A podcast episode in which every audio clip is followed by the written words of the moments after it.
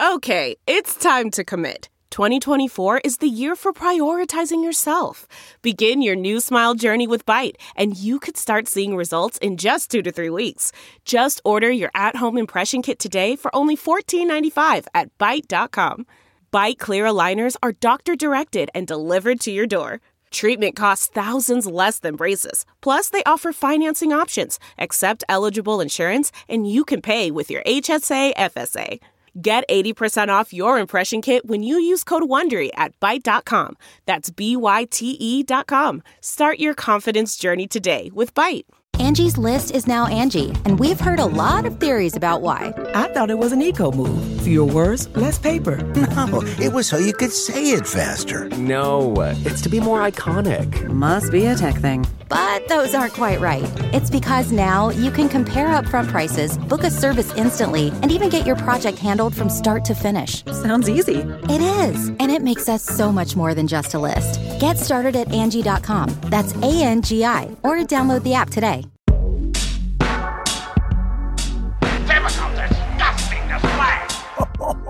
Tonight, we got them. Goldie and the Sulk. It's a typical, disgusting display. And it starts right now. Welcome back, everybody. Welcome back, us. We've had a little break here. It's been a while since we recorded one of these. Welcome back to another episode of A Typical Disgusting Display, a podcast for writers by writers who hate writing. I'm here with Goldie. Hello. Yeah, the break was the greatest time of my life. It was? I mean, any break from anything is the greatest time of my life. It's the lack of having to do anything is pleasure. Yeah, I get that. Of course, I was traveling, so it didn't count for me, visiting family.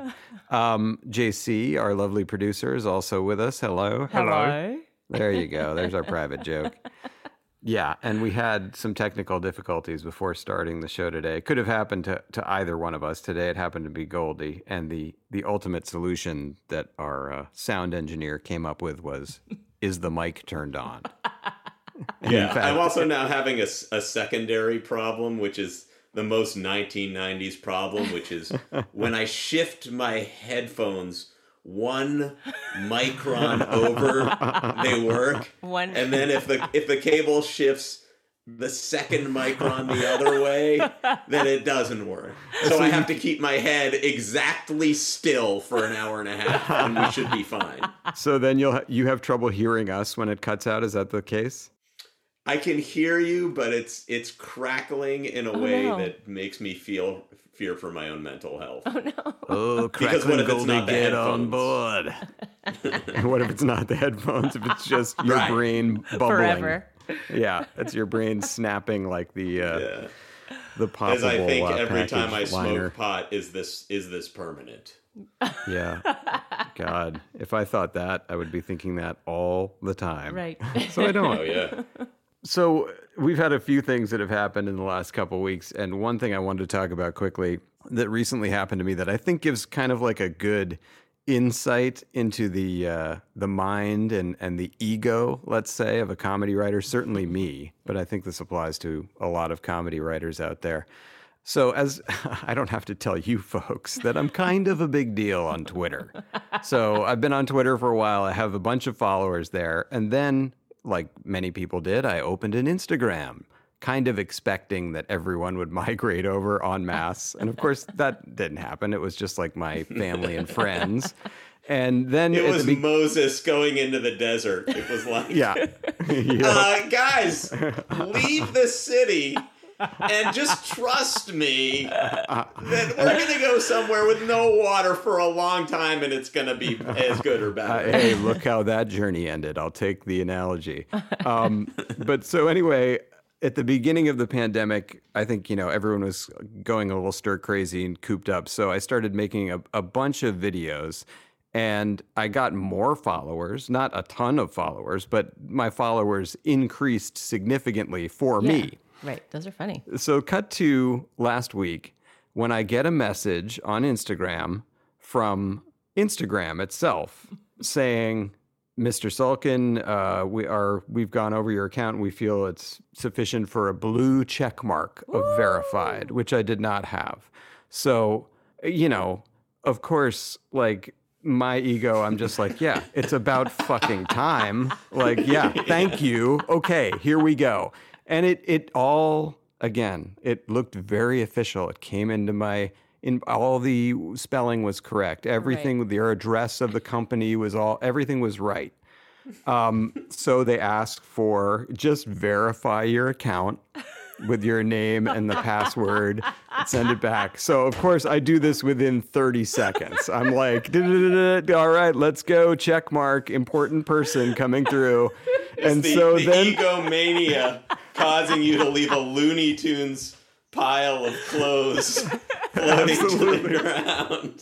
Oh my God. The rush to give them your information. Yes. Everything that I was holding in my hands was spinning in midair as I ran to the computer to verify myself. It's also myself. Like the lack of awareness of, we own your account, but we need your information. I know. So, of course, I did not think of that in the moment because, again, so flooded was I with my own ego. And then a very funny thing happened. The minute I hit send with my information and password, there came up a screen that said, "Completed." So right away, with an A, completed. And so right away, I was like, oh, fuck.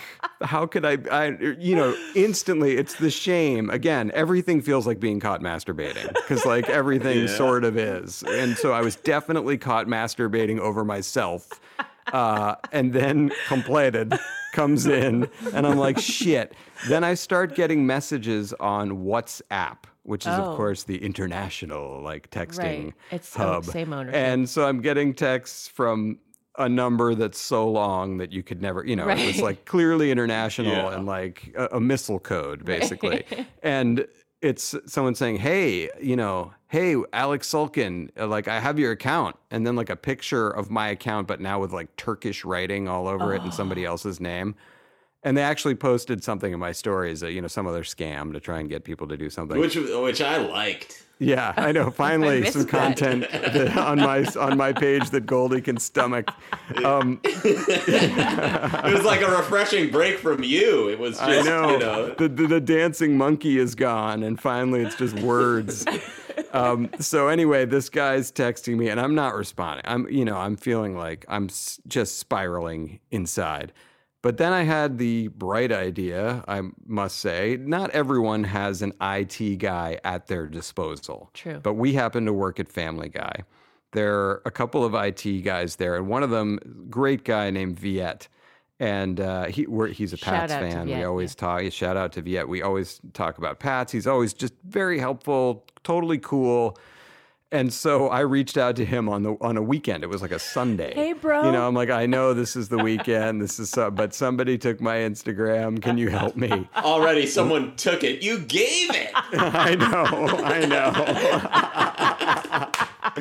You willingly, you went to the bazaar and you handed it. You got it in there. First joke of the day. I think I had a few jokes, but anyway, that was funny. The bazaar. If they had put like a steaming pie on a windowsill and I was like a hungry hobo, they could not have created a better trap for me to fall into. Yes. So, you know, long story short, Viet has a friend who works in Facebook corporate security. Wow. He reaches out to that person. Then I get emails from them saying, hey, just, you know, fill out a new password and you'll get it. And so I had it back in a matter of hours. And then, of course, I couldn't resist. I texted the guy back on WhatsApp like, thanks, dude. I got it back pretty easily. Good luck with your life of thievery. and did you hear back from that? Yeah. To his credit, he just wrote back, yeah. Which I kind of respected. I was like, all right, he sort of tipped his cap and moved on. But hey, look, man, if you're ever in Turkey, we should get together. Yeah. Hey, some funny stuff on your account, man. Oh, thank you. Now I'm like best friends with the guy. All he has to give me is one compliment. I also like that they They fixed it, but they're still not giving you a blue check mark. Right. No. Well, but yeah, you're right. You think you could reach out to somebody. God damn it. Like, I didn't even think of that. Well, like, while we're fixing it, you know, you do deserve this. They were just like, okay, this was clearly an error that you were even in the discussion of the blue check. By the way, I have a blue check mark. I know you do. Yeah. I'm green with envy over it. I paid a publicist a lot of money for that. You're a legitimate person. I can't get anything going. They're going to give me the brown check mark for verified asshole. You can't even get that. Wait, didn't something happen to your mom's account? My mom, this was great. My mom's account got hacked, and it posted a couple things, and I called her, and I said, hey, Mom, I think your account's been hacked. And she said, yeah, I'm just going to let them have it. They're doing more with it than I am. She expanded her brand by getting hacked. Yeah, which is awesome. That honestly is like the best response to being hacked. Yes. I know. And there was a minute... There was a minute out of the 6 hours that I was like, maybe this is a sign just to give it all up, and what a relief that would be. Yeah. So when I was doing my show, Making History, there was a sound mixing studio that got hacked. Did you guys hear about this? And they got, I believe, like the Game of Thrones season finale. And they took a bunch of TV stuff. They had access to like final mix versions. And they said, you know, we'll release it for 80 Bitcoin or something. So I had gone in, I had mixed the finale for Making History, which, you know, people were clamoring for. And and so the editor gets this email, and it said, we have seized the finale for Making History. I bet Fox would pay a pretty penny to prevent this from getting out. And it was like, we hold all the cards. And it was, you know, and of course I'm thinking of going, if you can get anyone to watch this thing, I will gladly send you the ransom for you to put it on the internet and create any kind of buzz around this show that I've poured my life into that is clearly about to be canceled. Oh my God. Jesus, that's unbelievable. Yeah. The equivalent of like, we have your goldfish. Yeah, and so I just think sometimes now these hackers, the tables have turned a little bit where any publicity is good publicity, so you go, we're going to release it. We're going to do X, Y, and Z. It's like, great, that's less work for me. I know. You have just, now Making History is actually in the trades is something that was hacked. Like, we're finally getting press. Yep. We're on people's minds. Oh my God. So Goldie, we were talking earlier in the week, and you were talking about like you were putting together some kind of earthquake preparedness kit. Yeah, when your kids go to public school in LA, you know, for us growing up, it was nuclear war. That was the big danger where, you know, you'd practice getting under your desk, which would totally save you in the event of a nuclear disaster. Absolutely. That's proven. Yeah, the desks were really well built back then, and they solid oak. Yeah, the missile could get all the way here and blow up in Boston, but then what it couldn't do was penetrate the desk. Right. So we would practice. We would just hide under there. It was great. But out here, so instead we have earthquakes. Yeah. So one of the things for the school was that we had to put together this earthquake kit, and what that the kit is essentially. My wife put together, it's like Chips Ahoy cookies and applesauce and a string cheese and Nature Valley granola bars. And so, so she put these kits together, and then she said, oh, I put the kits together. Can you write a note to our kids in case they don't see us again? What? Oh, no. So, God. So I just, it just got me thinking that like, in marriage, in these quid pro quo situations, you can ask for a pro quo for virtually any quid. And that really, the advantage is in being the first mover. Like if you say, hey, I'm making breakfast, so would you mind cleaning the dead rat out of the pool? Oh, God. Like, you like can... That's an even trade. Right. So it's like I grabbed 4 items that were in our pantry and put them in a Ziploc bag. can you come up with the final farewell to our children from both of us? And I'll sign it. And also just thinking about my kids in this situation. First of all, if you read that book Unbroken about... He was very broken, by the way. The guy who got shot down in the Pacific and rolled... Oh, so broken. Yeah. So he talks about their plane gets shot down. They're in a raft. And they have like 4 chocolate bars. They don't know where they are. And this has to last them the rest of their lives. And he's with 3 other people. Yep. And so instantly... one of the guys panics and eats all 4 chocolate bars by himself. It was crazy. Right. So that's my kids in the disaster. Like the note is going to get thrown away as they just gorge themselves on string cheese, applesauce, and chips. Like all of a sudden they can eat 6 Chips Ahoy at once. And that's the big takeaway was like, that was kind of a shitty day, but I did get above my normal cookie limit. So that the note is not being read, but it also just got me thinking like, what could you possibly put in this note? Yeah. What would you have said? And did you write it? You need to be strong. Aww. I'm dead. No. No. You didn't write that. What did you write? I still haven't done it. Oh. Okay. It's tough. Yeah, I may just end up like folding a blank piece of paper in there. I'm hoping I just don't get caught. I don't want this note to get done. I think it's where you finally announce, which kid is your favorite. Now that I'm gone, I need you to know. But it's incredibly more. I mean, what do they picture with that? That's an incredibly daunting task. I mean, I don't know what they would imagine that like sometime 20 years in the future in a sort of Terminator hellscape that she's going to be under a bridge, highway bridge, clutching your note for hope. And then it's going to like help her repopulate the world.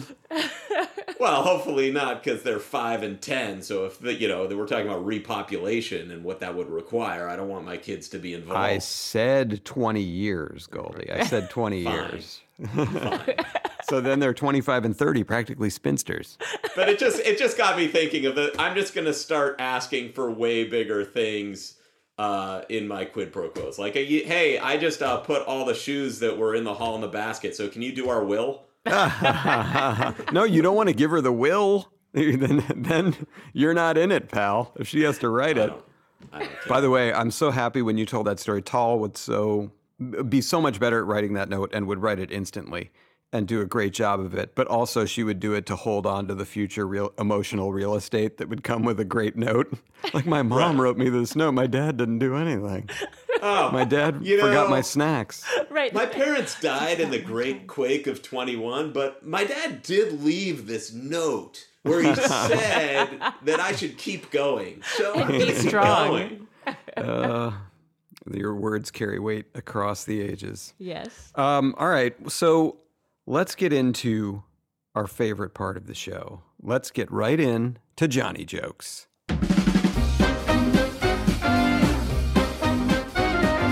Here's Johnny's. Oh boy, Johnny's are back. Boy, it's been a while, as they said in the 90s. I've had these jokes on ice for quite some time now, so let's get right into them. I reread them this morning, and I'm not confident. Here we go. This is a big story. Maybe you heard this. Last week, R. Kelly was convicted on 17 counts of racketeering. Yeah, members of the jury say they were convinced of his guilt when witness after witness testified that the singer racketeered all over their faces. Racketeering. Oh, but, okay. R. Kelly, it's not my Kelly. It's R. Kelly, all of our Kellys. Okay, boy, this is a sad story that has really gripped the nation. Authorities have located the remains of 22-year-old Gabby Petito, but have yet to locate her boyfriend and prime suspect, Brian Laundrie. Authorities add that Laundrie is hampering the investigation, but they know he's dirty and will eventually fold. A lot of laundry jokes. Our condolences to the family. Yes, just to show we're not heartless here. Okay. It's a great joke. Yes. It's a great joke. Maybe you've heard about this one. China has announced the creation of a stock exchange in Beijing. Yeah. But there's already controversy before the opening bell as dumplings have dipped in a ponzu scheme. Okay. Ponzu Goldie. Scheme. I believe ponzu is Japanese. It's hilarious.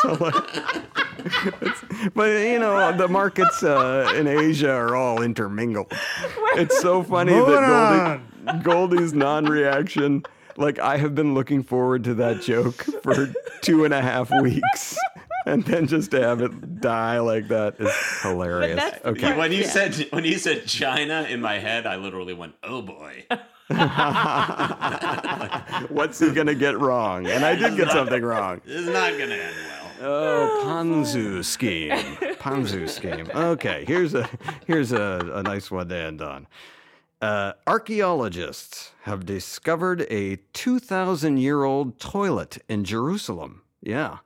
Historians believe it's the one place you can accurately say, Jesus Christ, that's a huge poop. There it is. Right. 3 weeks of work. All right. Here we go. Thanks for the setup. A mother and daughter team were arrested for illegally performing plastic surgery at their home after they installed a butt implant so large it killed a woman. Oh. Yeah. Authorities are asking anyone with information to step forward and also maybe sit on the casket to help them close it. Okay.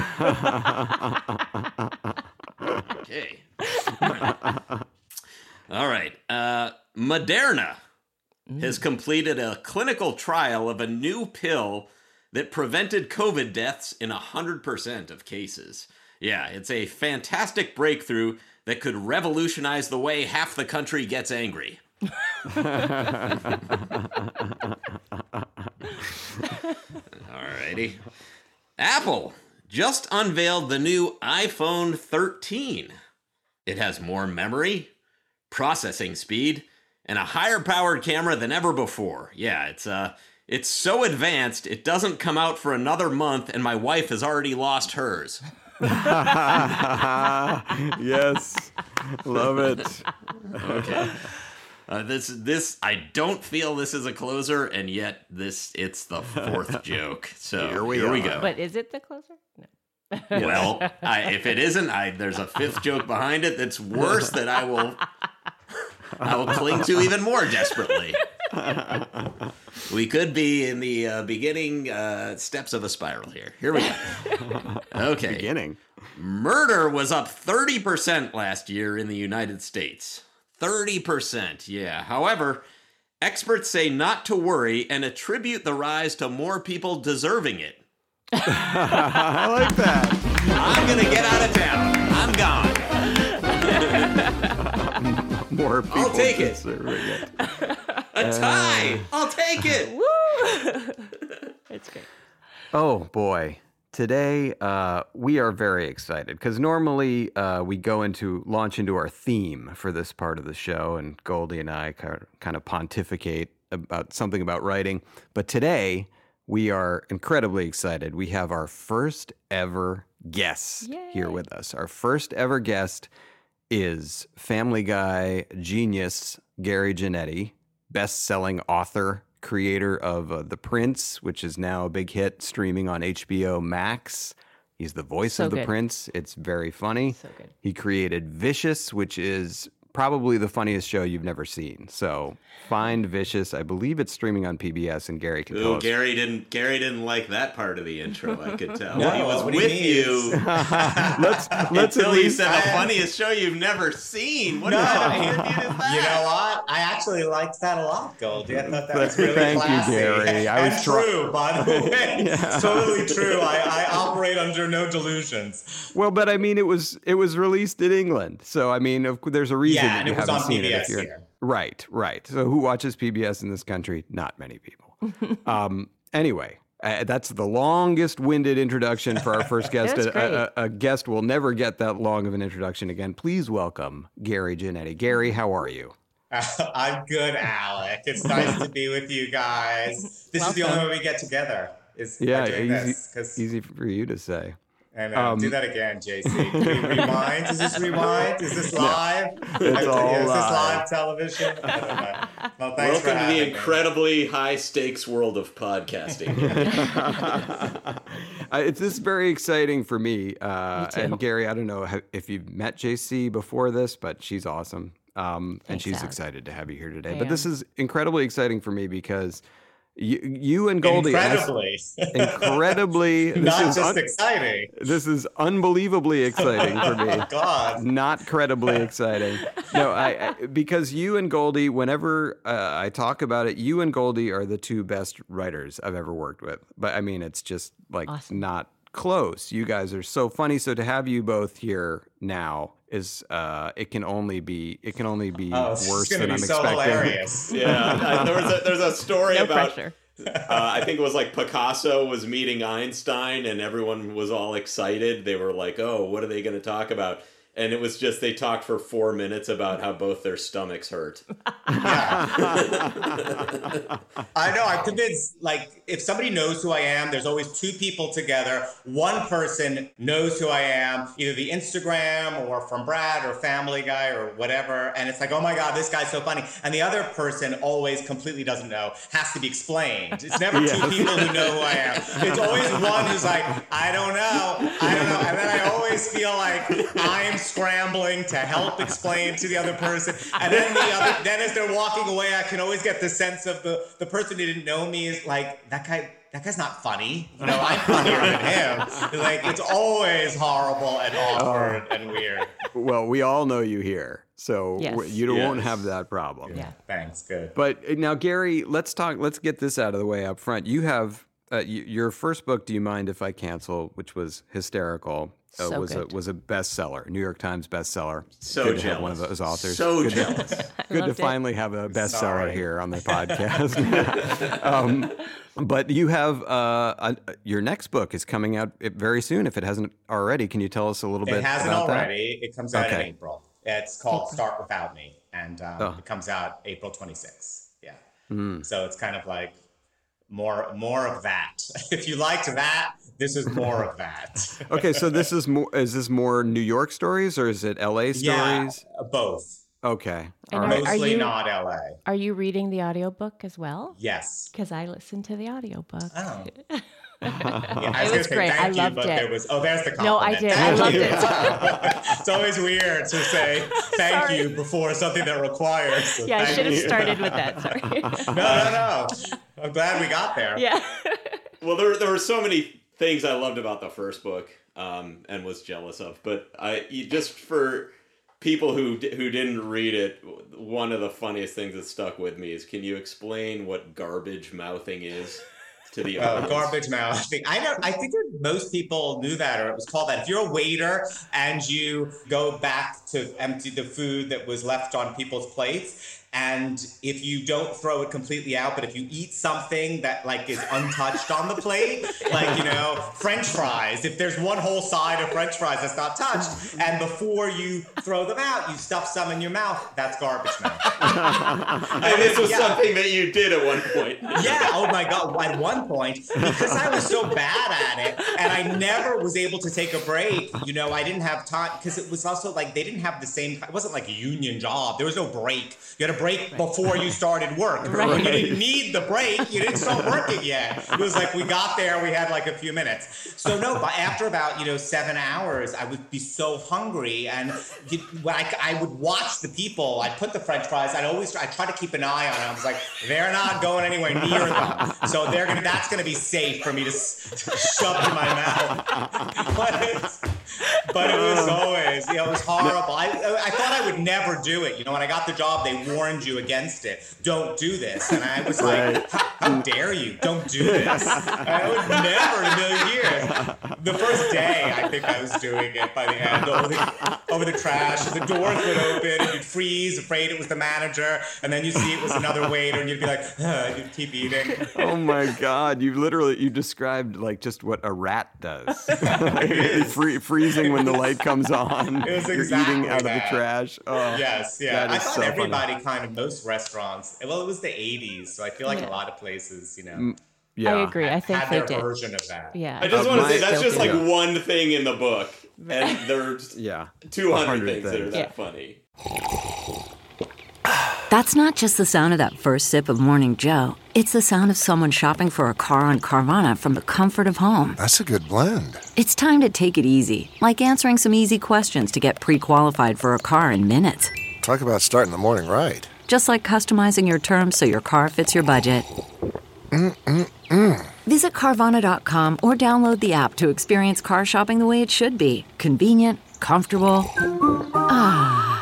Delve into the shadows of the mind with Sleeping Dogs, a gripping murder mystery starring Academy Award winner Russell Crowe. Now available on digital. Crowe portrays an ex-homicide detective unraveling a brutal murder he can't recall. Uncovering secrets from his past, he learns a chilling truth. It's best to let sleeping dogs lie. Visit sleepingdogsmovie.com/Wondery to watch Sleeping Dogs, now on digital. That's sleepingdogsmovie.com/Wondery. Yeah, and by the way, nonstop. The thing that sticks out with me that I think about probably once a week is you getting DK'd or negged by David Schwimmer. There's something about that is just so perfect because history has shown us that David Schwimmer is by far the least likable friend. You know, everybody's like, I love Friends, except that guy. History's still going on, so who knows where this is going. You know, I'm in it for the long game. Now, did you hear, I think I know the answer to this question, but did you ever hear anything from him or his camp after the book came out? God, no. Yeah, no. God, so and I don't say anything that's not true. For people you didn't make him look like an asshole, other than the fact that he clearly intentionally didn't remember. I went to a drama program with not a lot of people, and David Schwimmer was among them. When I was 19, when I was 29, I was working on my first job as a writer in LA, and a person on my writing staff, his partner, created Friends, took me there one night. I told him I know David Schwimmer. We were friends during this summer program. I see him on set after the taping. I go over and say hi because, you know, I've only been in LA like a minute. I don't realize you don't say hi to people you know if they're more famous than you are. Right. I don't know any of the rules yet, you know. Obviously now I look back at what an idiot I was. I'm like, you poor fool, going up to him. No, I thought we were just still people. I didn't know, you know, that we weren't any longer, or that he wasn't definitely anymore, that he was a celebrity. So I said, David, hi, it's Gary, you know, from the drama program at Oxford. And he looked at me in a way that still makes my stomach turn over. I can still see it. This way of like, what's happening to me now? Somebody get this person away from me. Which made me keep digging myself in deeper and deeper. Right. I'm like, this can't be happening. So I'm like, oh no, actually you came with me to buy a suit. I needed a suit. We went to London, and it was like still. And then I just kept going. My mouth is dry. And finally he was like, well, I'm so sorry. I don't remember, but it's nice to meet you. My name is David. You know, I was like, what a brutal. It was horrible. People were watching. I think I was sweating. Of course. That's like the most humiliating thing. Yeah, that's like awful. The end of like a Mortal Kombat video game where he just tore your spine out of your body and showed it to you. Yeah. Yeah. Right. It was very humiliating. But you know what? There's a chance maybe, you know, he did not remember. I don't know. But I never, ever would go up to anybody. Yeah, barely my mother if I would see her after that. I'd be like, I don't know. You know? I'm not going up to her. Let her come up to me. Yeah. Now, what season of Friends was it? Because I feel like that's important. Very important. It was the second season before it started airing. So the show hadn't even started airing. And it was the episode where like Rachel like walks across the apartment and kisses Ross. You know, like it was a big. It was a big episode, too. So he was having, you know, a real moment. Yeah. Well, maybe he was still Ross at that point. He might have been. He had snapped out. He's always been Ross. He's so method. He's so method that he's Ross. Yeah, so I have never gone up to anybody since then, which I should thank him, by the way, because it taught me, you have to learn those lessons in LA always by humiliating yourself. You do everything wrong. Right. And then if you're still working after a certain amount of time, it's because you're the person who did everything wrong and fixed it immediately. Yes. So the people who don't immediately adjust move back to wherever they moved here from. Wow. But you have that's brilliant. You have to be like, oh, don't do this again. I don't know why, but we don't do this. Don't introduce yourself to people you know. Oh my God, that was such a great part of the book. Oh, and that's good advice. It is good. Now, Gary, since we have you here, I whenever people ask me, what is your favorite episode of Family Guy? My answer is always the episode that you wrote with Brian and Stewie locked in the bank vault, which I just think, I remember reading that script, and I've used this analogy a couple times before, but when Salieri is reading Mozart's work and then just ultimately drops it all over the table, like, I can't do this. It's not that good. Yeah.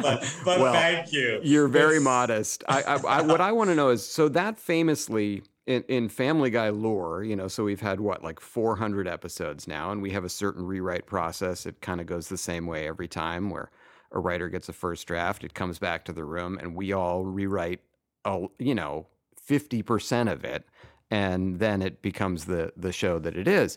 With that script, I believe it's the only script ever since I've been there at Family Guy that was not a word of it was changed. Nothing was touched. So my question is, and because you can't really ask these things when we're sitting together in the writer's room, because then you make, Tom's there and he makes fun of you somehow. But what was it like writing that script? Or did you have a feeling writing that script that it was as good as it turned out to be? Did you feel like you were really nailing it? Did you have like a different kind of experience when you were writing that script? Oftentimes on any show, obviously Family Guy as well, you outline the episodes before you go to write it. So you know exactly what the story beats are, what you're going to write. Me personally, I don't always like writing like that. And sometimes I feel like you're then forced to adhere to something that maybe when you're actually writing, it might want to go another way. So there are times where, so this episode was an opportunity to kind of be like, I didn't really have any guidelines. There was no outline before it. You were the one who actually came up with why don't we set them? It was Seth wanted to do a bottle show. And then it was, where do we set it, right? A bottle show is an episode that only has one set. And you said a bank vault. And it's so funny. I have no memory of that. I mean, I've smoked a lot of pot, but I don't remember that. Yeah, I believe it came from you. Let's stick with that. Yeah.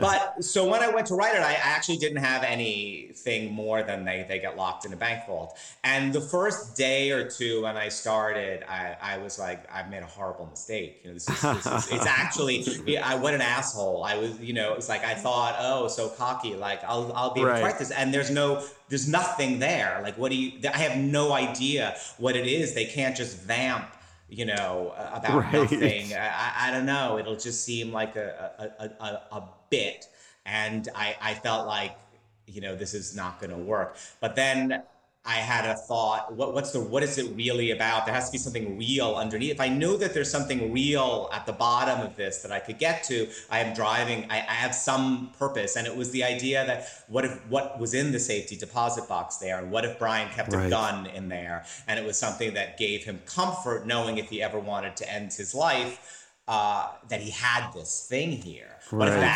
if that was what was in the safety deposit box? And I had talked to Seth. I called him and said, because it's such a big thing, I didn't know if he'd want to do that. And that was back That was back when he would take our calls. Yeah. That was 2 phone numbers ago. At least. And, but he was on board. So that then I knew what it was and I could kind of get there. And it also felt like, you know, the show, when a show's been on the air for so long, you know, you earn, I think, certain things with an audience. And there had been enough history of Brian having, you know, a lot of kind of, I mean, mental health issues, really. Right. And what if we treated it, you know, truthfully, what as, you know, something that was even worse than we maybe had anticipated. And this is an opportunity because they're stuck together where he actually can kind of confess that. So once that kind of came along, then, you know, it was easy to write. Well, boy, what a great choice. And even just the way you spoke about it was so much more like a writer than I'll ever be. I'm like, I thought of a old commercial from the 80s that was kind of like Star Warsy, you know, like, and then I was just off and running. But it's also, I mean, you love the episode, which is really nice. It's also one like people hate, you know, it's like it's very kind of, you know, can be divisive, you know? Yes. Yeah. Well, half the country, you know? Half the country hated JFK too. So, you know. Thank you. Thank you. But that episode I always love. And of course, the episode that you wrote a couple of years later where Stewie's in therapy and the therapist is played wonderfully by Sir Ian McKellen, who was one of the stars of your show Vicious, which we talked about earlier. And I forget what the process was like there. Did you just ask him and he said yes? Was it something he was excited about? I did. I just asked him and he said yes. Yeah. Amazing. It was super easy. I mean, his voice was great. And that was another show that was just so well written and very little was changed along the way with that one. And I remember, it's funny, I got to record him doing that show, and which was awesome for me because I'm just, you know, I'm a huge fan of his and his voice is amazing. And then we had added something on at the end that was not part of that show. It was a joke for another show that was a cutaway that involved Gandalf. And we were like, well, he's here. We're like, we'll just have him do this like one Gandalf line. And I'll never forget, he got to the end, he said, no, what is this Gandalf? Gandalf does not belong to me. And so then he politely passed on doing the Gandalf line. But I was like, it was worth it just to hear him say that. Yes. I did want to ask, because thinking about Vicious and my own experience with multicam, and so you have these two incredible actors, which... you know, I think we could go into maybe a little bit how you get to actors like that, like the process other one being of Derek Jacobi. And thanks, Goldie, for what you said about couples on TV and singling them out. Yeah. I heard that, and I thought that was really, really nice. I mean, I wouldn't even thought of them. There are things in that show that, I mean, just had me on the ground laughing. But I was wondering, you know, having been on the floor of multicams where, you know, a lot of times the actors do something different than what you imagine or even want. And that when they're actors of that caliber, did you ever have that happen? And if so, how do you say, like, Sir Ian McKellen, I think here when I would, you know, I had it happen a lot. I had it happen a lot. I mean, if they were here, we would say the same thing. I think, especially in the first episode, the pilot that we did, you know, I think because this was a new format for them and they were putting stuff on it that I hadn't written. Do you know what I mean? Like they were kind of, they had talked amongst themselves and were like, you know, and adding kind of things and pauses and stuff. And it needs to kind of go as exactly as written. If it went exactly as written, timed as I heard it in my head, I was hopeful it would work. I was like, it has a chance to work. That I knew. I was like, it has a chance. If it's not done that way, I know for a fact there's no chance. So I know that. So I know I can project myself to tape night. It's like, I need to, you know, tell them exactly how I would say exactly how it needed to be done. And there was always this, you know, I don't know, Gary. And it's like the day before we filmed the first episode, I came to watch a run through, and there was no writing staff. It was just me because it's, you know, a season is just 6 episodes. And Ian said to me, you know, he was very pleased. He kind of brought me over. He's like, I think we fixed it.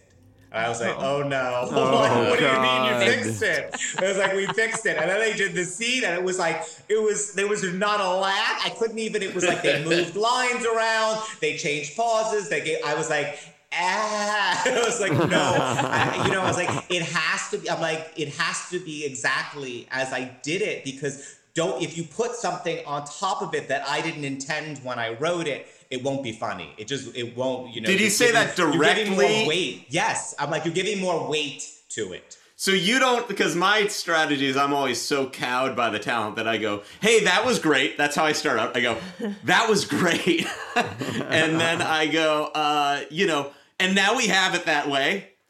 As though like, yeah, we're really going to put that in. That wouldn't work with them. If Ian and Derek needed to know that they could trust me. And if I seemed like I was in any way cowed by them or too impressed by their fame, I would have had no chance. I have to be very direct and very honest and deal with them being the same way. And then they trusted me to know that when I said it was working, that I believed it was working. Yes. But we'd get in front of the audience and, I would be...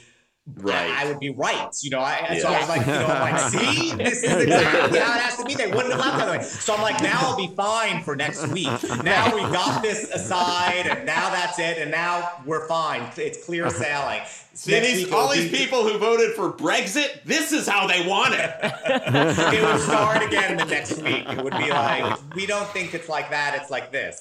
Yeah, Vicious is so funny, though. I recommend again highly that you figure out how to see that and go see it. Yeah, it's streaming on PBS, though. Right. Yeah. Okay. Or you can buy it on Amazon. Oh, there you go. Everybody's got Amazon. Mm-hmm. So, Gary, I was... loving, you just had your 20th anniversary with your husband, Brad, TV's Brad Goreski. Happy anniversary. You guys traveled all around Italy or Europe, certainly Italy. And his Instagram sort of documenting you having your meals is always so hilarious. I really got a kick out of that. Was there any story that you had from your anniversary travels that feels worth sharing here that wasn't broadcast to everyone, or even if it was? Oh, by the way, somehow Brad did not know the word Spartan, and I backed you up on that. No, he didn't know the word Spartan because there was a plate. I was also reading a book at the time about Greek mythology, which sounds fancier than it actually is. It's very readable, but there was not a lot of food on my plate, and I said it's very Spartan, and yes. He looked at me like I made up the word. Right. That's not a word. And I'm like, what? And so I'm thinking, I'm reading about Sparta, so maybe I made up the word, because suddenly it didn't sound like a word anymore. He was so convincing that this is not a word that I actually was and then this whole thing, and I was mortified. So I still didn't know it was a word because he's posting them as we're the dinner's going on, and I'm like, fuck, I said Spartan. I must sound like an idiot. I'm like, Brad, you have to film me saying I now know Spartan's not a word, and that I was reading about this book. That's why. So that's how much he fucked with my head about. He was so certain. I'm like, you're the idiot, like that you didn't know Spartan, and you're gaslighting me that it's not a word. Thank God everybody was like, Spartan's a word. Of course it's a word. He used it correctly. Yeah, because I'm always right with that stuff. Yeah, I'm like, Spartan. It's a word. Ugh. Yeah, only a spouse can get in your head like that. Yeah, make you feel like you're completely wrong about something. Yeah, I was like, oh my God, I guess it's not a word. So also hand in hand with your 20th anniversary means it's the 10th anniversary of one of the greatest moments in television. One of the proudest moments in my life, which was when Gary and Brad, you guys, there was a show about you guys on Bravo for a few seasons, and one of them covered your 10th anniversary. And for that party, you suggested something pretty special, and I remember you called me on the phone about it. You were the first person. Yes, I think I texted you, and then we kind of talked. So tell the people what your thought was. Well, we're doing it for, Bravo. It's a Brad world. And I knew it was the last episode. I'm like, I need to come up with something at this party. So I thought at the time people were doing flash mobs, to do a flash mob of One Day More from Les Mis, because the night that Brad and I met, we kind of were riffing on songs from Les Mis. And I thought this would be kind of a nice possible thing. And I thought that this could be crazy. And I texted you to say, what did you think about this idea? And you were like, I'm in, yes. Yes. So from that, I because of you, that's why I had the confidence to say, to push this thing forward, which ended up being, of course, taking on a lot more stress of it because we filmed it live. Yes. You know, I was really... Yeah. It was the most stressful thing I've ever done in my life. Oh, wow. It was so fun, though, and I'll never live down. We did have fun. I'll never live down the huge armpit stain because I too was nervous, and it was at the end of the summer. It was warm. It was in the summer. It was warm. Right. It wasn't that warm. It was warm a nice enough. Night. Warm enough for me to completely sweat through a blue dress shirt. And when I was called to hold up a rifle, like as part of the lamest thing, and you were just giant. Oh, it was terrible. But they're protecting the barricade. It's like the whole it fit the moment. It did fit. I was in tears. Aww. You were great. It went great. It was moving. The whole experience was so moving. And then it was hilarious because our friend John Viner, who is not asked to be a part of the podcast, he had a thing where he had to close the deal. If you've ever seen Les Mis in that number, of course, the great Act One closing number, One Day More, it ends with a guy in the background and he's waving a giant red flag, signifying, here we go, let's go. So our friend John Viner, who's like 6'5", movie star looks, was called on to just simply step into the back of the crowd and wave this flag. And the minute he enters, like, his second motion of waving, the flag got all snarled on itself. He also was dancing and singing. He wasn't just moving the flag. And it's cut in such a way that you barely notice it. I know, because they cut away from it. They had to. But it's so funny. Whenever we talk about it, our friend Tom Devani always brings it up. He's like, Johnny almost got it, didn't he? That was what a night that was. And a little funny side story, which goes to show it wasn't all beer and Skittles.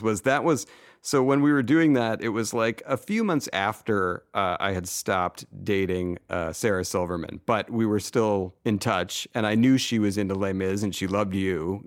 And so I had enlisted her to be a part of that. She was going to be there and be singing or whatever. And so we had a rehearsal the day before, and it was called for whatever time it was called for. And Sarah was coming to pick me up to take me to the rehearsal. And she was late, and that just pisses me off so bad. She was just late and, like, cavalier about it. And it wasn't her thing. And I'm like, this is somebody else's thing. We got to be there on time. So the whole ride up, I'm just giving it to her about being late to the point where she simply dropped me off and just continued back home and was not part of the thing. So I so poisoned her. It was like when Hannibal Lecter whispers to the guy in the next cell overnight, and the next day he wakes up, swallowed his own tongue. It's just so bad. Such a poisonous moment. But I still stand by the fact that you're not laid for other people's shit. Yes. Anyway, that was a fantastic moment. Yeah, you're the hero of that story. Everyone's on your side. I didn't say that they should be. Never expected them to be. I knew they wouldn't be. I remember looking before we started, 5 minutes before I was supposed to get up and start the thing, we kind of caught eyes. We knew what was coming. We couldn't even look at each other, really. It was kind of it was like, don't even look at me. I know, we can't. So stressed about this thing. So stressed, but it turned out great. It was such a great idea, and it was a great 10th anniversary and a great show finale, let's be honest. People still, I know, will be like, that Les Mis thing, I got stopped for that thing. It was 10 years ago. It was great. So we talked about your book that's coming out next April, and give us that title again. Start Without Me. I'm sensing a theme. Start Without Me. Do you mind if I cancel? Yes. Goldie, anything else you wanted to talk to me about? Yeah, I have a couple of questions I thought were worth talking about. Because, we didn't talk about Will and Grace at all, which highly successful, and you had a great run there. And I was wondering, I think both it's worth sort of just addressing your experience there and sort of how you got in and rose through the ranks a little bit, because that was really like your big break, right? Not really. I mean, kind of. Like, I had been on Family Guy before Will and Grace, but Family Guy didn't become successful. So, ish. Family Guy didn't become successful until, you know, retroactively, until I was on Will and Grace. Once I started on the show, then Family Guy started coming back, kind of. It was talk of bringing it back. It was popular on DVDs, all of those things. So during the time of it, they kind of both were happening, even though I'd spent years already previously on Family Guy with nobody knowing, you know, what it was. But yeah, Will and Grace is, you know, it was a totally different experience than Family Guy, which is great. Family Guy always, to me, feels more like, well, obviously, because I've spent so much more time on and off there, it's the only show I've had that it kind of feels like, you know, I mean, it's hokey to say home, you know, but it's a very, like, I have great affection for everybody there and for the show in a way that I've not had for anything else because of, you know, well, for a variety of reasons, not just the longevity, but the relationships I have with people there. But Will and Grace, you know, was all concentrated in, you know, like just over 4 years or something.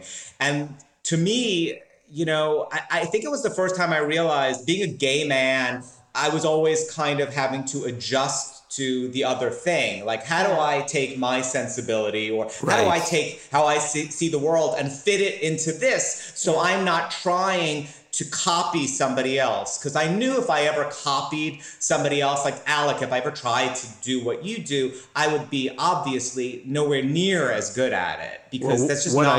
What I do is copy everyone else, so. No, you don't. You don't. Your mind works in a way that is not the way mine does, and I completely, I'm like, oh my God, I've learned so much from it because it's kind of expanded a bit how I've thought of things, and that's what you want when you're in a writer's room. You know, you want people who are coming at you and are saying things that you would never have said yourself if you were left alone in that room for, you know, 10 years. It would have never come out of my mouth. But going on Will and Grace, you know, I realized, I was like, oh my God, the lead is and at the time it was, you know, now it's like, you know, you can't throw a rock without hitting, like, you know, a gay character. But there was nobody on TV, a gay protagonist, and the sensibility of the show was completely gay. So it was like our world, and you kind of had to come to us, you know, so it was the reverse. Right. And that's something that I didn't realize was missing until I was there. I was very much wanted to be a part of that show, you know, for that reason. And I was like, oh my God. You know, at the time, I was still a young enough person that it really had a lot of meaning for me. And it was, so I'm super grateful for that. It was really nice, you know, to be able to do that. And great, I loved those actors. And it just, the edict of the show was always to be funny. Just great be show. Funny, as funny as you can be. That show is like, reminds me of the sort of the fall of Rome when Rome was still awesome. You know, it's like you couldn't really tell it was falling yet, but it was, But that show, wow, what a smash that was. Yeah. It must have been crazy to have a show that had, like, what did you get? Like a 20? I mean, what were the ratings? They just must have been huge. I don't remember. But it was, you know, massive, tens of millions of people were watching each week, which is something that nobody gets anymore. That meant. Yeah, but it was definitely numbers you don't get anymore. Yes. It was the end of that thing. It was the last of those shows, those Thursday night sitcoms that people were like, I don't want to go out. I'm going to stay in because there's a new episode of this. A joke that I always think of that you wrote. I was in a hotel room a couple of years ago and always stop on that show when I'm traveling because it's just guaranteed fun. But so it was the cold open of the show, and he's playing. They had gone to Vegas, and he comes down to breakfast, and he says, "You know, I was playing so much blackjack last night. They called me the BJ Kid. At least I hope it was the blackjack." And then it says, "Written by Gary Janetti." Comes on right at that moment, and I was like, "That's just such a perfect joke, a perfect." Way to push your name in there, too. I love that. That show holds up. That always holds up. Also, were there, just because, you know, we talk about, like, career arcs in here, were there shows that you turned down at all that you regret, you know, that were missed opportunities? Well, while I was on Family Guy, I was offered Modern Family, and I turned that down. Wow. So I could have had... What is it? 5 or 6 Emmys. I still don't have one. But I don't. Join the club. I don't regret it. So, but it's not like I regret it because I, well, maybe for a minute, but I don't, I don't regret it because I did Vicious while Modern Family was on. I did my own other things, and that's always the goal. You know, I would much rather do my own show that not that many people have seen than somebody else's show and win an Emmy for it. Like, I'd rather have my thing, especially at that, you know, when you're working so long, that's kind of what you're working towards, you know? Yeah. And so that's my preference. It was more the shows that I took that I was like, ugh, you know, I can't believe I took this. I was Bette Midler's show. I did actually Family. I was on Family Guy. I think Family Guy was off. Then I did Bette's show. People were like, you'll get to move to go to New York. They were going to film in New York. And everybody assumed because I was gay, you know, they were all, because she was at the time at my same agency. Everybody thought you must be this massive Bette Midler fan. And I was like, she's all right. You know, like, I'm like, if you came to me to share, I would have been like, oh my God, share. Oh, I'll do anything. But I wanted to go back to New York. So I was like, I'll get to go back to New York. A week before we were supposed to start, it's like, we're staying in LA. I was like, fuck. Like, so now I have to stay in LA. And I was like, yeah. So I was that show, but I was so, everybody was like, it's going to be a hit. It's going to be a hit. It's going to be a hit. It's going to be massive. Yeah. So I've been on things where, you know, you're getting this pressure. People are telling you it's going to be a hit. And obviously nobody knows what's going to be a hit. When I first, you know, went to Family Guy, it was like nobody cared if I took it or if I didn't. And there were other things I had kind of like cooking that were at the time more successful shows. But I trusted my instinct. I was like, this show is funny. And I met Seth and I loved him and I loved his sensibility. And I was like, I like this. I'm just going to do this because I like this show. Like, I get this. Like, I see what this could be. And I picked it for that reason. And it wasn't until years later that I was like, I was right, you know. I was. If I had listened to somebody else, you know, I think they wanted me to meet on at the same time on Dharma and Greg, you know, because I was at 20, all of these. And I was like, that could be interesting because, you know, that was a big hit at the time. Mm-hmm. But it was like, I want to do something that I want to trust my instinct. And it's something that I always remember, you know, except the downfall was after I took that. After that, I was like, I shouldn't have done that. I knew it. You know?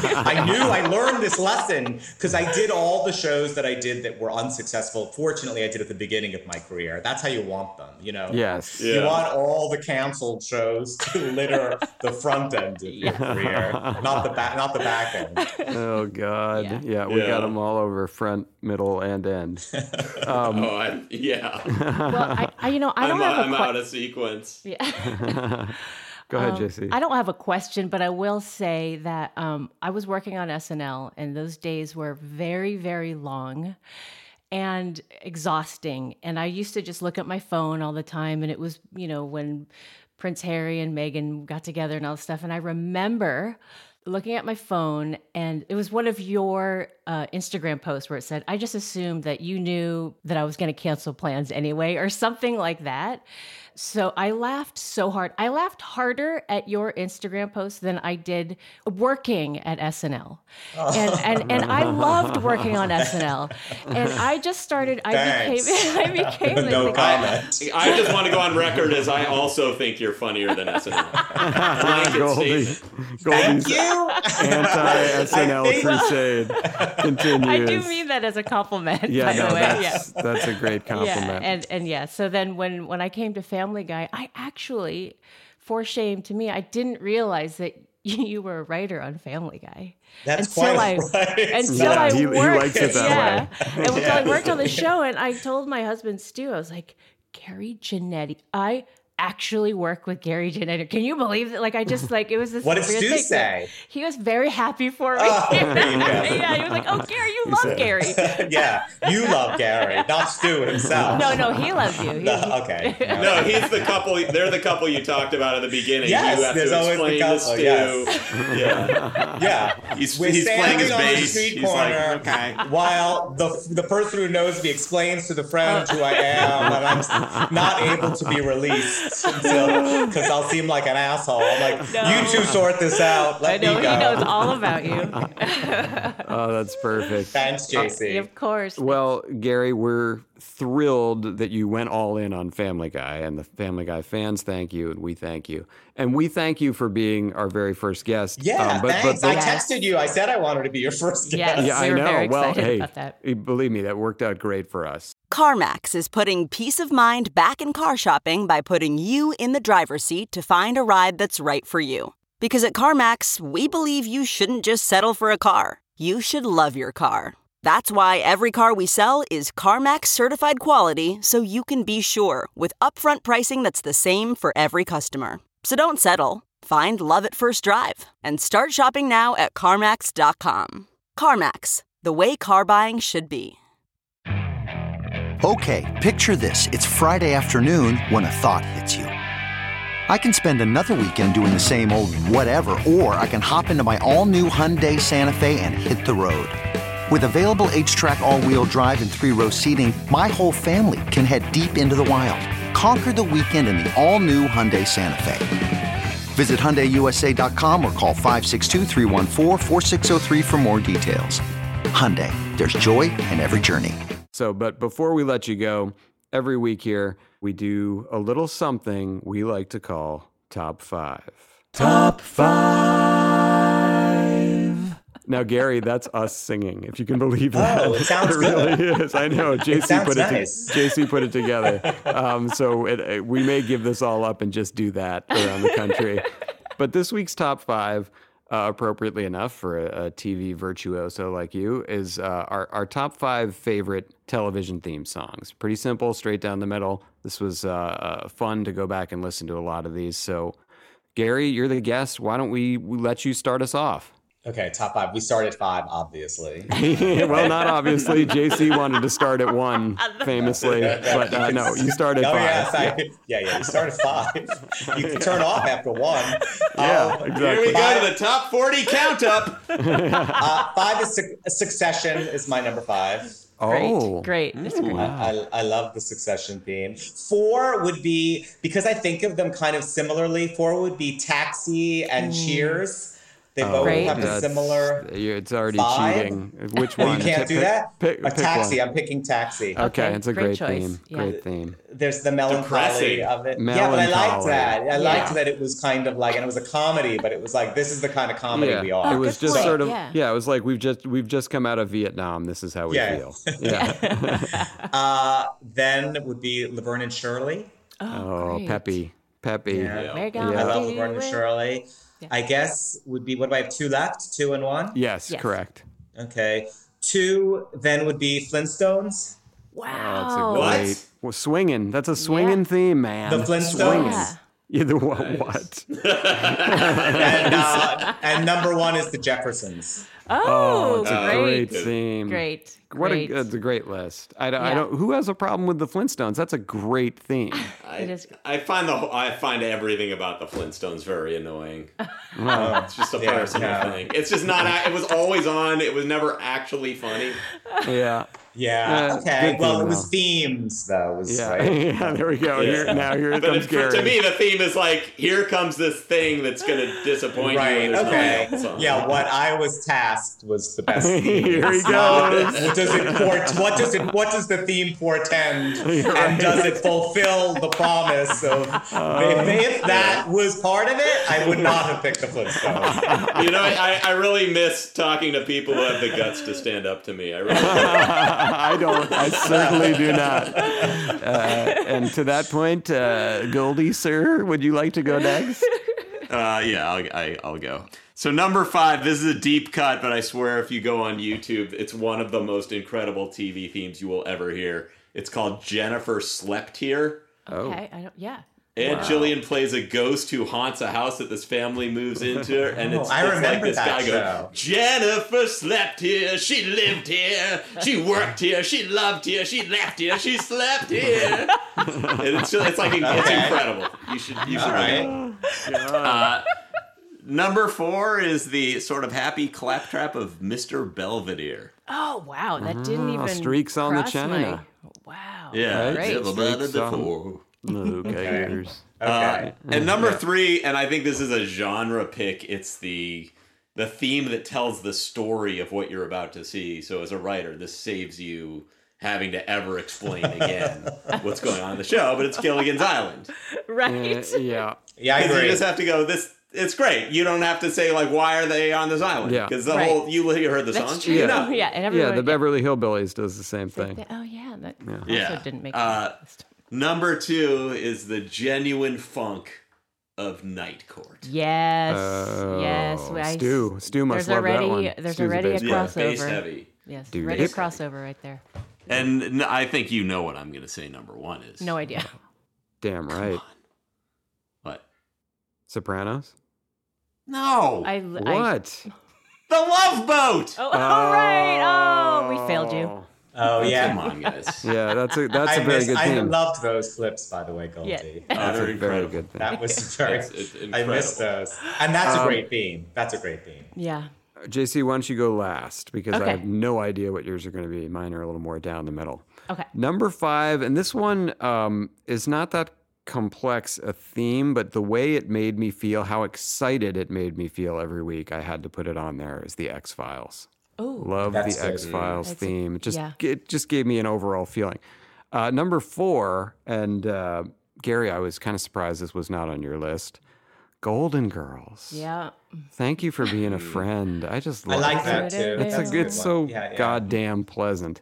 And kind of I had to decide between this number three, between Taxi and this one, but I ended up going with Welcome Back, Kotter. Ooh, that's a good one. Love that theme. Too. Similar vibes, like, hey, we lost Vietnam. Here's a show. Here's a show. Uh-huh. Number two for me, again, vibey. A moody child was I. Hill Street Blues. Oh, excellent. Oh, yeah. Yes. That's just like Xanax for me. I watched that at a piano recital when I was about I was wearing like yellow pants and a yellow shirt. Just got up and just did not get maybe 40% of it. Got churned out through my fingers. Oh, you're nervous. God. Did you keep going or did you start over? Ooh, I did everything. I started over, kept going. I did it all. That's the worst. It was like the song at my wedding. Okay. Yeah, one of my ex-wife's friends was tasked to play Here, There, and Everywhere by the Beatles on the acoustic guitar as we were like up at the altar, and she restarted 3 times because she kept fucking up, and it started raining in that time. Oh, I will say, in one of the most incredible things I've ever witnessed, she was silently peer pressured into putting her guitar away. Yes, like there was enough palpable anger that she kind of went. Yeah, okay. She did not get through it. She just gave up. Simply gave up. And that should have been the sign right there. And number one couldn't be more predictable. And Goldie, I didn't go with you, although that I should have had that on my top 5. Number one for me is Cheers. Yeah. Cheers is just... Yeah, I actually thought Goldie was going to say that. It's a warm hug. Yeah. Yeah. All right, JC, what do you got? All right, number 5 is Night Court. Yeah. Yes. It's excellent. Number 4... Golden Girls. There's our crossover. Yes. Number 3, The Muppet Show. Oh, that huge oversight by everyone else. So exciting. Yes. Number 2, and for some reason this gets sung so much in my house. Stu and I sing this all the time. Greatest American Hero. Oh yeah, that's a lovely song. Yeah, lovely song. I didn't even know. And I continued piano. That was what I was learning. Oh, really? Sheet music for that. Yes. I paid $4. And you were learning all the classics, I see.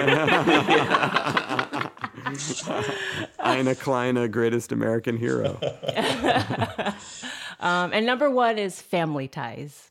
Oh, yeah. What would we do without us? Oh, yes. Oh, yeah. Yes. Yeah. Oh, it's so beautiful. The harmonies.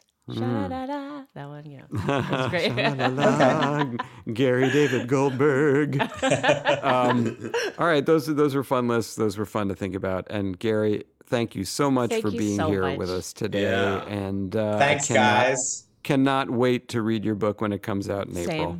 Same. I'll pre-order. I'll come back. Yes. Please do. Yes, please. You might even be the second guest. I love it. Our closer. All right. Bye, guys. Bye Gary. Again. Thank you. All right. Wow. Gary, so funny. The best. Awesome that he was with us. But now let's end each week, as we do, on a high note.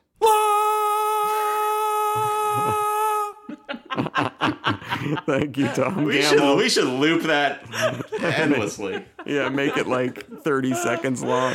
Like the movie Birdman. Just one continuous la. Thank you, Tom Gamble, for the la. This week's high note, I'll start off if nobody cares. I saw a very nice story on. I get a lot of these from the site Tank's Good News. It's a very cool Instagram page where you just see all uplifting stories. I saw one that it seemed like it was almost going to be a Johnny joke for a minute, but then when I sat and thought about it, I was like, oh, this is so sweet. In Holland, they've just, in 200 grocery stores, they've put in chat registers for the elderly and the lonely. So when you're getting your groceries and if you're living alone or if you're somehow sad, you can take your time checking out and you have a conversation with the checkout person. It's like somebody to talk to at the grocery store. And they had pictures of like this little old lady like chatting with another old lady behind the register. It was so nice. And it just made me think of like these countries, you know, Holland and the Scandinavian countries, they all prioritize mental health and they have such great healthcare systems in those countries. And just the fact that they're now down to thinking of stuff like this. Yeah. Like we're so far away in the United States from something like that ever really existing.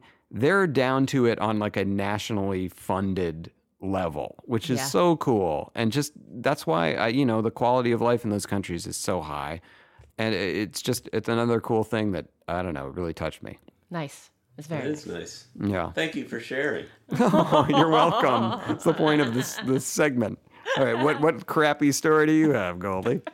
Well, mine tend to be personal. I don't just outsource my good feelings to the news and present them as though I did something. But okay.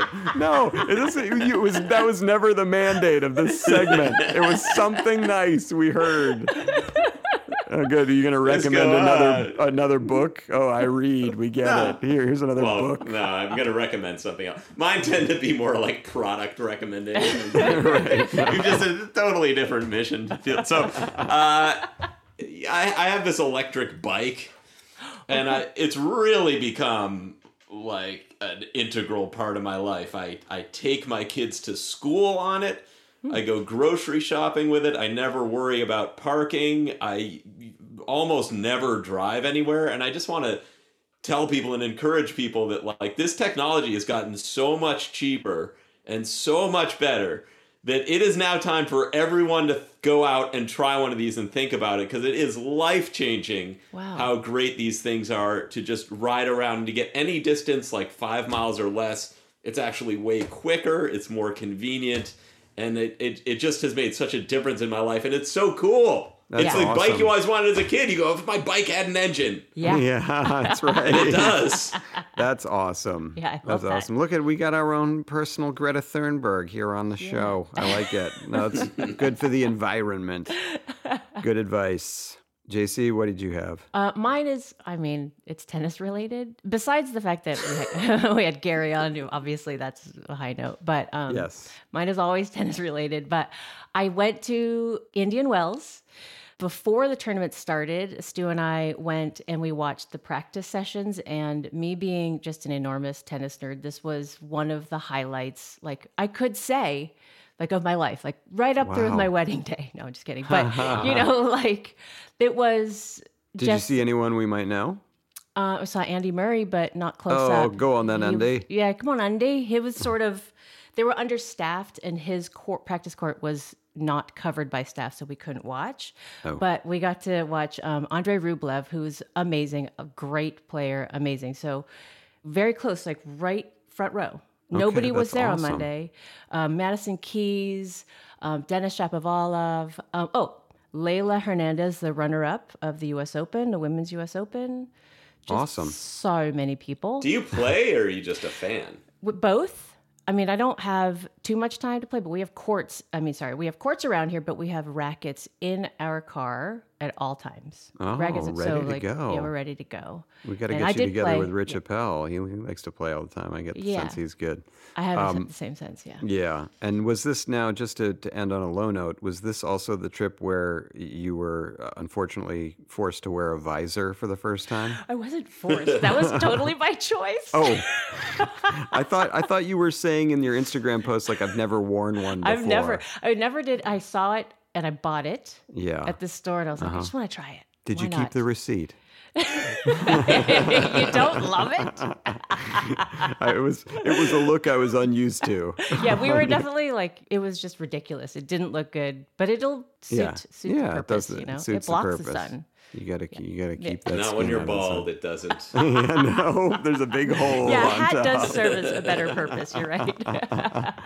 Oh, on that note, end on a bald joke, they always say. Before we go today, we wanted to encourage any of you fans to write any comments or questions to our email address, which is atypicaldisgustingdisplay@gmail.com. And of course, follow us on Instagram at atypicaldisgustingdisplay. And thank you for listening this week. Thank you again to Gary Janetti, and thank you too for being awesome. And we'll talk to you next week. Typical,